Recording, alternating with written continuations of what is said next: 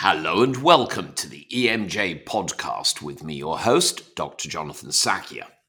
Today I'm delighted to be joined by Professor Elizabeth Macintyre, consultant hematologist at the University of Paris and president elect of the Biomedical Alliance in Europe, as well as past president of the European Hematology Association, or EHA. Elizabeth completed her medical training initially in the UK at Newcastle University and then clinical training at University College London. She gained her PhD on pediatric T acute lymphoblastic leukemia in France from Saint Louis Hospital in Paris, and also completed a postdoctorate period at Harvard in the United States of America studying oncogenic and immunogenetic interactions in T cell acute lymphoblastic leukemia. Elizabeth is clearly a leading hematologist in the field and a great role model for women in science, which she's spoken about in the past. In this episode, we'll take a look back at Elizabeth's career to date and cover some of her highlights, as well as, I guess, some challenges. For one, leading the EHA through the COVID 19 pandemic. We're not deep into medicine. Elizabeth likes to row, so given she's obviously got a little bit of free time, it's great that she chose to spend it with us and it's an utter delight to have you with us today, Professor Elizabeth Macintyre. Welcome to the EMJ podcast. Thank you, Jonathan. It's a pleasure to be with you. Excellent. So let's start right at the beginning. Thinking back to your early career in the 70s, what, what inspired you to pursue a career in medicine? As my accent and my name indicates, I'm, I'm Scottish. I'm also French as well now. But uh, when I was growing up on a, on a farm in the north of Scotland, I was told, or at least I understood, that, that, the only jobs women could aspire to were to be at best a secretary or a nurse. Now, that's not why I ended up being an auxiliary nurse in the eye ward in Inverness in about, let's say, 73. Um, but at the end of my stay, I was informed that I wouldn't make a terribly good nurse. So I don't think it's fair to say that I became a doctor by exclusion. Um, but but since I was fairly good at passing exams, I, I, was told that I should choose between law and medicine, and obviously I, I chose the, the, the latter. Perhaps a slightly less, um, perhaps a slightly other, a slight other aspect is my father suffered from cardiovascular disease throughout my childhood, and uh, and and went the way that uh, multiple stroke sufferers went over a long and chronic period. So relieving suffering was a, was something that I wanted to do for, for fairly obvious reasons. So anyway, that's why I went into medicine. I don't think I had any intentions of becoming a hematologist, but uh, I think probably quite a lot of us, if we're honest, fall into our specialty rather than uh, um, setting our sights on it decades in advance or years in advance. Yeah, I'd agree with you. Um, and, you know, having had the privilege of doing many of these podcasts now and talking to people, the similarities. There tends to very often be one very, very inspirational teacher. For me, it was in surgery because I actually, I thought I was going to do hematology because the professor um, uh, in in Liverpool at the time was a, a renowned hematologist and uh, um, uh, Bellingham, Alistair Bellingham, wonderful man, and um, and then I met this surgical leader who just uh, um, who was also the dean, and he I he, I was just completely taken with him and the things that he could do in an operating theatre.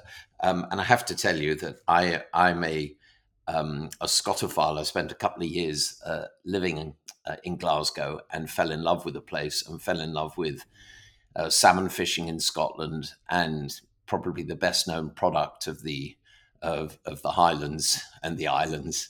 Um, so I'm I'm a huge fan of everything Scottish, including Burns Night. So let's let's dig into your leadership within the EHA, the European Hematology Association. What what was some of the highlights and challenges of your presidency, and what are the things you look back on in all the years you've had in the society as wins for patients living with hematologic disease?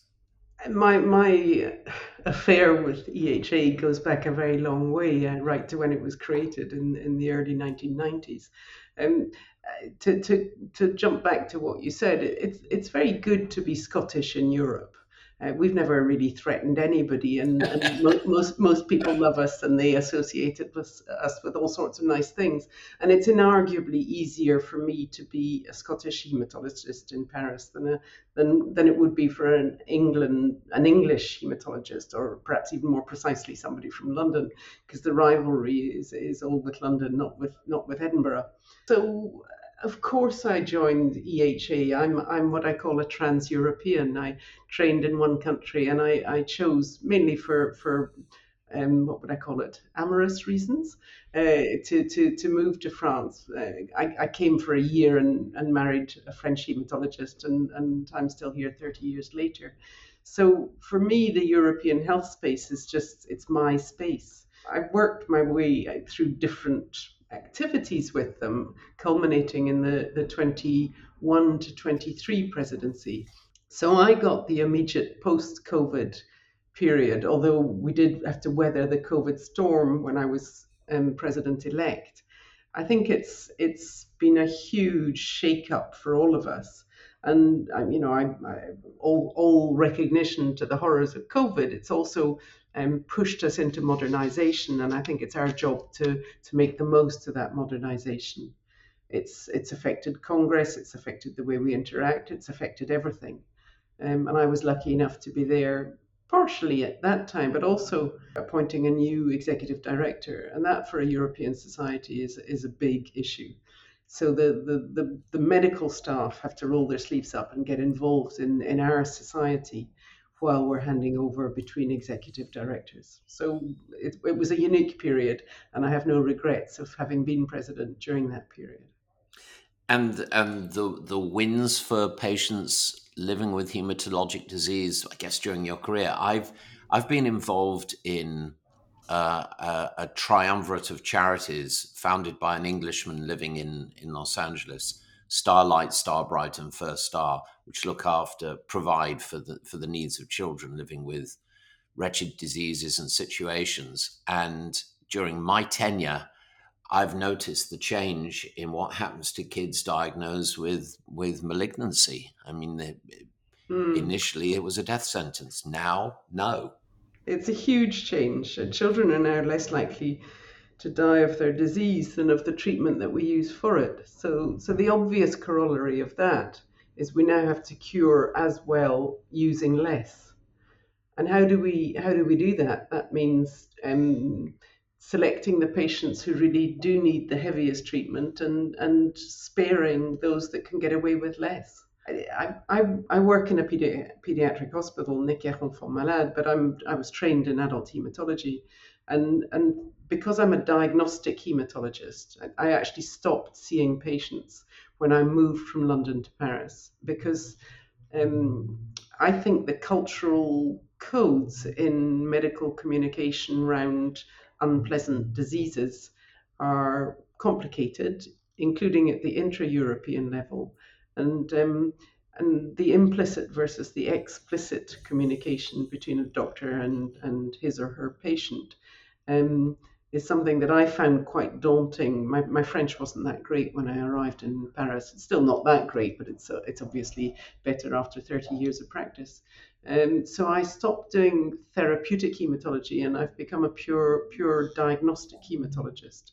Um, and there's so much to do there that if you if you leave the diagnostic aspects of medical practice in in, in hematological malignancies to tired doctors who've been all day on on the ward or in a clinic, then you don't get the you don't have the energy that needs to be put into cancer diagnostics now. Um, so, so all of my comments during this this discussion will be biased by the fact that I am talking from a diagnostic point of view. But but back to your question, diagnostics used to be somebody looked down the microscope and pronounced. And those pathologists were very, very competent people with an exquisite precision of visual recognition, recollection. But that's now been transformed by, first of all, immunohistochemistry, flow cytometry. Then came the era of the morphological cytogenetics, the karyotypic abnormalities. That went on to FISH. Then came molecular diagnostics. And now we're in the omics of, of, of a plethora of data. Uh, and I firmly believe that we need to have medical doctors on those diagnostic platforms alongside very competent scientists and uh, biomedical scientists because you do need somebody to to maintain the the, the medical the clinical perspective right. um, in amongst the, the, the, the, huge array of, of technological information that we use in especially in cancer diagnostics and and follow up yeah. Yes makes makes perfect sense. Um, so I'd like to go back to the uh, the issue of COVID and COVID induced Congress absence. Mm-hmm. You know, some there's been some pros that have come out of it, as you say. We've been forced to modernize and to think um, through a different lens. It's less expensive. It's greener. Um, I mean, I don't know if you've seen all this stuff about 15 minute cities and that, uh, you know, in the future we'll have limitations imposed on us in our travel. I don't know if that's alarmist or real. Uh, so it's greener, and in some ways, because it's online, it's accessible to more clinicians and scientists, especially those from lesser developed, less wealthy countries. But the downsides no social interaction, less income for the societies to do their work, provide grants and such like, and less tangible interactions at sessions. I've done virtual sessions, and you know, I'm told there's 350 people watching and but there's nothing there's no there's no body language there's no humanity there's you know a few stilted questions what are your thoughts and where do congresses go in the future what what's the future for the EHA as a specific I think I agree with everything you said. I think we should just use it as an excuse for evolution. Um, there are sort of basic concepts that we've worked on. I, I don't think any international congress can now not be hybrid in the sense that we should be offering it to people who cannot, for various reasons, join. And the fact that they can um, watch and at least partially participate by watching is a huge step forward. And, the, and people who could never get to the EHA Congress can now watch it online. But that said, if I try to go succinctly to the end of my thinking on that process, while while mentioning that we're going to try different options, and some will work better than others, and that should be an ex- excuse for experimentation in Congress models. The bottom line is, if we want to build confidence in each other and to co-create, we need to meet physically at some point. If we want to consume as a passive consumer, then online is fine. And without going into the sort of details, um, I think there will be a, a, sort of evolution of congresses towards more platform discussion formats because people follow discussions better than they follow a, a monologue of 60 minutes with 120 PowerPoint slides. Uh, I think we will. Uh, i have every confidence that EHA will mix and match so that we can increasingly optimize the educational offer. But we do need people to come together and mix. When I was president, I said I don't want anybody coming into our offices in, in The Hague in the Netherlands without staying overnight because it's during the we, we either you either we have an online meeting because it's a short one hour meeting that we can just deal with current affairs or if we're coming if we're going to the, the netherlands then we should be we should have enough downtime to build intra-european confidence which which i think is a fair rule of thumb to apply because in a european medical society a lot of what we're there to do is to make feel people feel comfortable with working with their colleagues from other European countries. Yes, yeah, and again, from the surgical perspective, so many of the really fruitful discussions just come out of, you know, I call them coffee conversations, or sometimes it's over something a little bit stronger. Um, that you know people are bouncing ideas backwards and forwards and it leads to a clinical trial or it leads to help with a case or it leads to placing a, a junior with um, a learning object opportunity or, or a new job. Um, actually, on this platform, EMJ, I had the great honor of hosting a webinar, a couple of webinars actually on biosimilars. And instead of doing the, um, it was just as we came out of COVID, instead of doing the, uh, the online webinar, we we we did it in a, a, TV studio, and one of the mandates to the faculty was no slides. Mm. There'll be no slides. Let's do this as a presidential debate. Let's pit one against the other and try and have a structured but but animated discussion. It, it ended up brilliantly. My role was purely as you know the interested and slightly dumb surgical mm. um, chair but I think that the result was was interesting, and I think it will force us, as you say, to evolve our thinking and to bring our educational um, tools into into this century and, and out of the last. So, talking of Congress, uh, the next one in Madrid, I believe, is on the horizon. You handed over the presidency to Antonio Almeida, and you're still head of European affairs. What are the issues that are on your plate? What can folks attending the conference uh, expect? And yeah, I mean, you've addressed some of the ways the organization is going to evolve. what's going to happen in Madrid? People come to Madrid because they want to hear the latest science, clinical developments in in our field in both benign and malignant hematology, and they come because they want to meet other people. To hark back to what the one of our experimentations from the the COVID era was we did a very successful hub with Israel um, just at the end of the COVID period, where um, the, the, all of the, the, the hematologists from, from Israel uh, got together and we sent some, some speakers online, of course, at that time. And so they sort of had a local party. And we did think about rolling that out in Europe, but then we, we when there were still real fears of being able to cross borders. But then we abandoned it for obvious reasons, because if people want to go to meet their friends from Spanish hematology, then they're going to go to the national meeting. And, and our place relative to national societies, especially those for whom English is not their first language, which is the vast majority, um, we, we work increasingly closely with our national society presidents to try and figure out what we should be doing at national level and what we should be doing at European level. And I think what I've just said about congresses also applies to healthcare in general, but we could maybe come back to that later.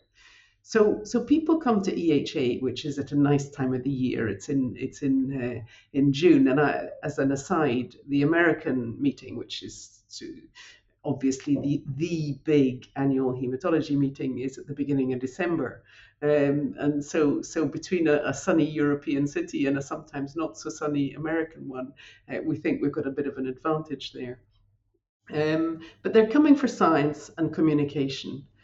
There may be the whole issue of how much advocacy debate we should put into academic scientific societies is an interesting one. I think as we share the European health space and as the European health space becomes a reality for member states uh, with implications for geographical Europe, there is an issue about how much of the advocacy policy issues we should put on the, the podium during a congress. So we're exploring that uh, gradually. I think that uh, certainly choosing Madrid as a location you know, I'm just a simple surgeon, but boy, I adore Madrid. What a great place to hold a congress. So I'd, I'd like to move on to some of your research and and add and you, you have to forgive my horrible pronunciation, but Nec Enfant Malade and Univers, Université Paris Cité. Uh, it, it was. I hope that was okay. So your work has focused on immature T lymphoid leukemias and lymphomas, as well as minimal residual disease quantification. Can you talk to us about these conditions, where we are now, where we've come from, and what the future holds? Immature T cell cancers are very rare. They're either the leukemic form that involves the blood or the lymphoblastic lymphoma form, which stays in, in tissues. Now, why one stays in the tissue usually primarily the thymus, because that's where we produce our T lymphocytes, and others disseminate to the blood, is is uh, an open. It's still an open issue. There have been some attempts to to to put the molecular finger on why, but these disorders are all in the leukemic world B lineage. Leukemias are very common in children. It's by far the most common childhood leukemia. Um, it's about 85%. So TALL has always been considered a sort of appendage to B lineage leukemias. And there's been huge increases in uh, improvements in treatment of B lineage ALL. But the T cell world was somewhat lagging behind, and it's also lagging behind because um, therapies like um, uh, the, the, the bispecific antibodies and CAR T cells are more difficult to do for T cells uh, because of what's called the, the, the, the, the fratricide, whereby if you've got a, if you can train a T cell, your own T cells, to kill the, the, the leukemic B cells, it's obviously much more difficult to get a, a trained T cell to kill the leukemic T cells, but not its its uh, itself. So so um, the other thing that's that's a uh, that's been an interesting philosophical observation as well as one with practical consequences is T leukemias get a huge panoply of investigation. They get molecular genetics, they get all the omics. We're now into functional drug testing. Whereas just by virtue of the fact that virtually the same cancer has stayed in a tissue, it will get a histological biopsy, which will be put in hopefully some appropriate fixative rather than one that will make all modern analyses difficult. And the, the panel of diagnostics we give to that tumor is much more restricted. Now that's becoming much better with liquid biopsy, with the, the, the, the capacity to extract nucleic acids of you know, for molecular diagnostics from tissues. But it does mean that you have that you have to work closely with hematopathologists. Now, pathologists and laboratory diagnosticians, um, I don't want to say anything, um, what would I call it, politically incorrect on a podcast, but I think both you and I know that there is a hierarchy of medical specialties all all medical students in all countries know which are the, the, the specialties that go first if there's a ranking in choice of specialty. Um, and we in the diagnostic world are, let's say, we're not the Brahmins. Um, I love my job. I love being a diagnostic hematologist, but I chose it by choice. I didn't choose it because I was too badly placed on a national qualifying exam, which is sometimes what's happened to diagnostic um, biologists. And pathologists, it's a similar story. You, as a surgeon, you know the relationship between um, pathology and surgery. Um, and that's also true for what is the place of, of molecular diagnostics, precision medicine, in, um, in fitting into classical medical disciplines. That's that's a really interesting observation. I um, my mind immediately took me back to where I worked in Washington D.C. at George Washington University, and the head of pathology there was a guy named Arnie Schwartz, and Arnie was number one, utterly brilliant and a complete crack up. I mean, he used to come into theatre to ask if you know I had anything for him to look at under the microscope.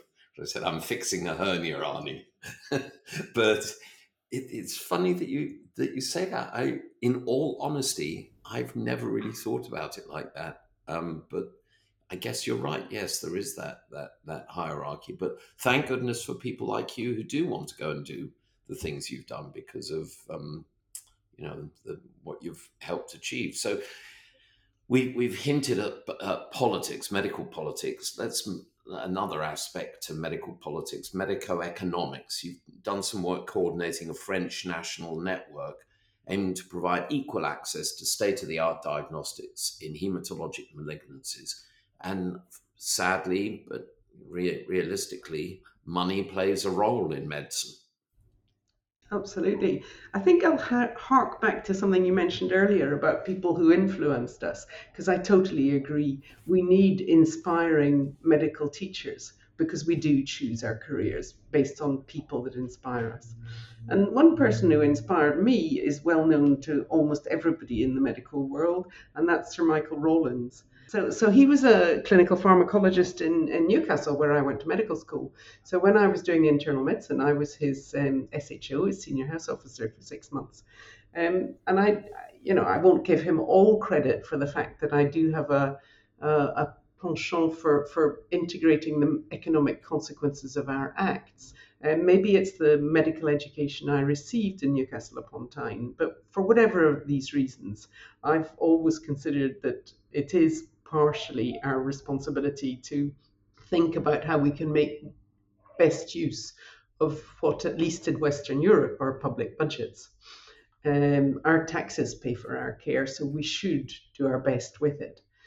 Um, and to, to sort of put my, my, my energies where my mouth was, I, I, I headed a national program. France, the Ministry for Health in France, in, in about 2000, opened up some forward-looking programs called that are called um, uh, uh, uh, let me t- say it in English, stick in French. So it was um, help for implementation, for aid for costly technological innovation. And they became health technology exercises, which in France we call medico economics. Um, and, and without going into the details, I think what we're taught in French medical schools and British medical schools on on health economics is is it's evolving in both countries, but I don't know that it's well, it's certainly not the same between the university I'm very proud to practice in now and the one I trained in a long time ago. Um, but to put that into I think what we're talking about here is what did I do? I, I got I got a lot of money at the time in 2004, I think it was, to set up a network for innovative diagnostics for hematological cancers. It was a national program to talk about how we could do appropriate prescribing um, for our different cancers. And everybody said, there's no point, we all know what we should do.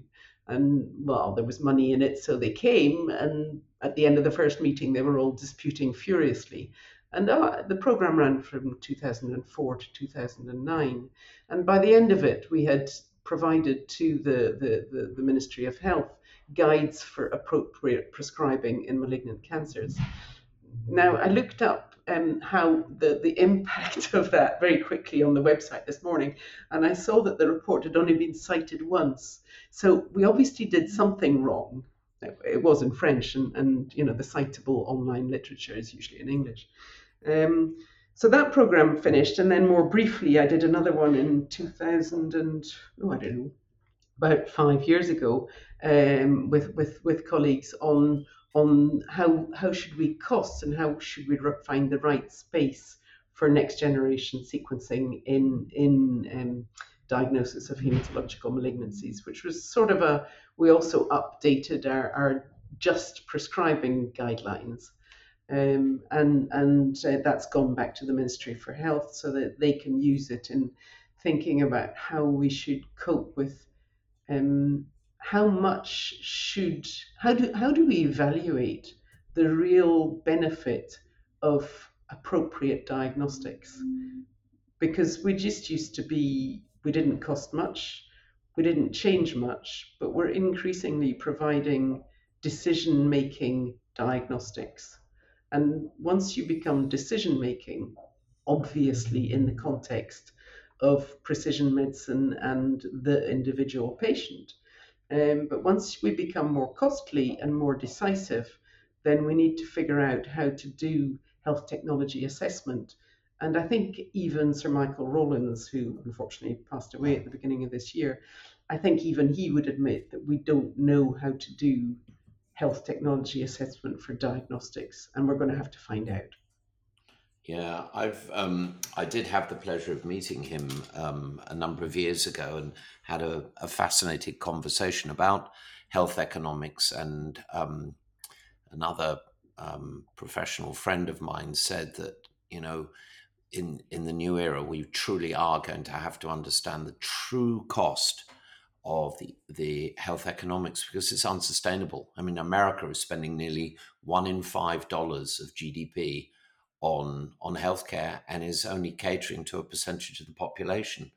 Um, and Absolutely. there's so many inequities. It doesn't matter whether it's in Los Angeles or you know the you know sub-Saharan Africa, and it's there are moral and ethical challenges for us as physicians. So well, let's continue this because I'm fascinated by some recent news. I mean, some of the treatments, the amazing treatments that you guys have come up with for hematologic disease, which were unthinkable when I went to medical school, are incredibly expensive.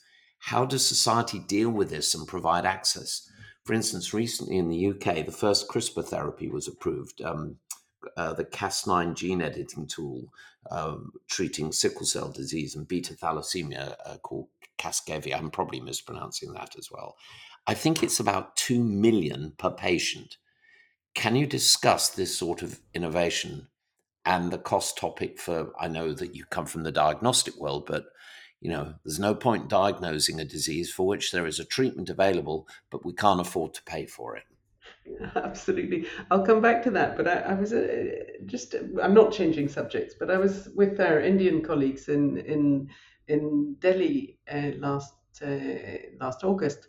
And uh, of course, they have good access to generics. So they can get good access to, to good treatments for some of their leukemias, but they can't pay for the molecular tests that tells them whether they need the treatment or not. Yeah. Um, it's a complex issue, and, and at EHA we've done a lot on on just what you're talking about because we do provide lots of exciting um, innovative treatments which are very costly and they are for rare disorders so um, you know what you've just mentioned for thalassemia as a gene editing tool there are a lot of people with thalassemia uh, so the whole um, public health aspects of, of costly innovation, if it's applied to a tiny proportion of, of people, is one thing. Um, let's go back to the CAR T therapies, which were okay when it was just relapsed childhood leukemia, because that's thankfully rare, because children very rarely uh, relapse from, from their leukemias nowadays. But now you start using it for, for, for myeloma, it's a huge cost to society. And if we discover CAR Ts for lung cancer or for prostate cancer, then what on earth can we do? And I absolutely agree with you. Um, democratic countries are not going to spend more than, let's say, 10 to 12% of their GDP on health.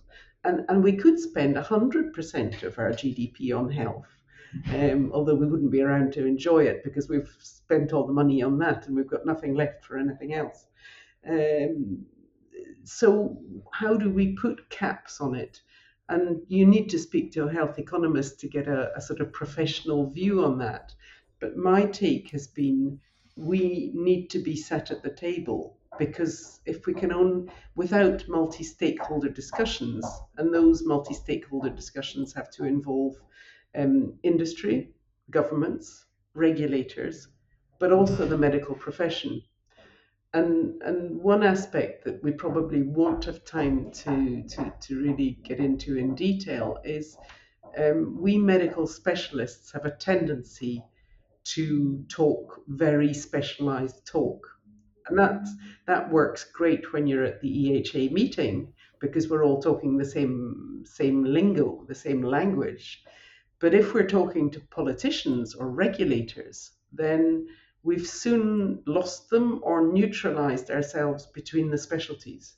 So, you know, hematology will say X, and lung cancer specialists will say Y, and pediatricians might say something different about gene therapy for thalassemia.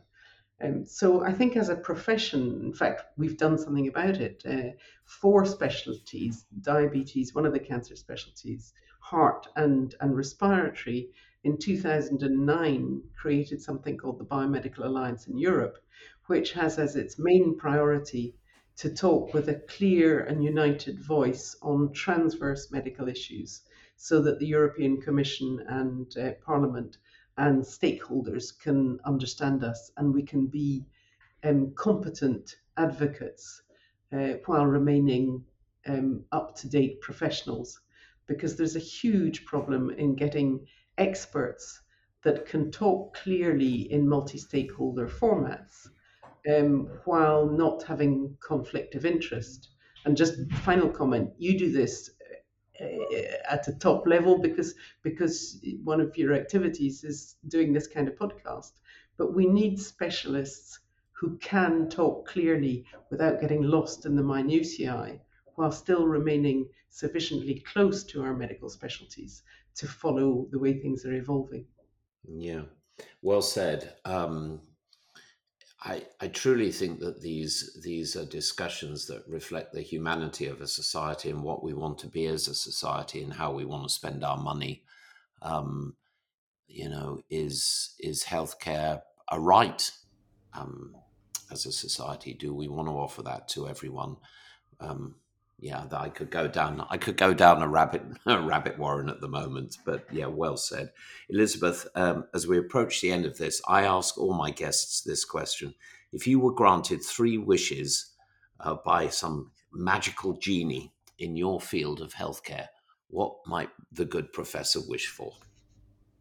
Um, for lots of people to have had as nice a professional life as I have had, um, and slightly more specifically as a European hematologist, that our young hematologists um, can know that the European health space is an open space for them, uh, and that that potential for free movement within Europe is also of benefit to our patients, so we can progressively optimize what we can do with the budgets we have for equal access to care in Europe. That would be my first choice.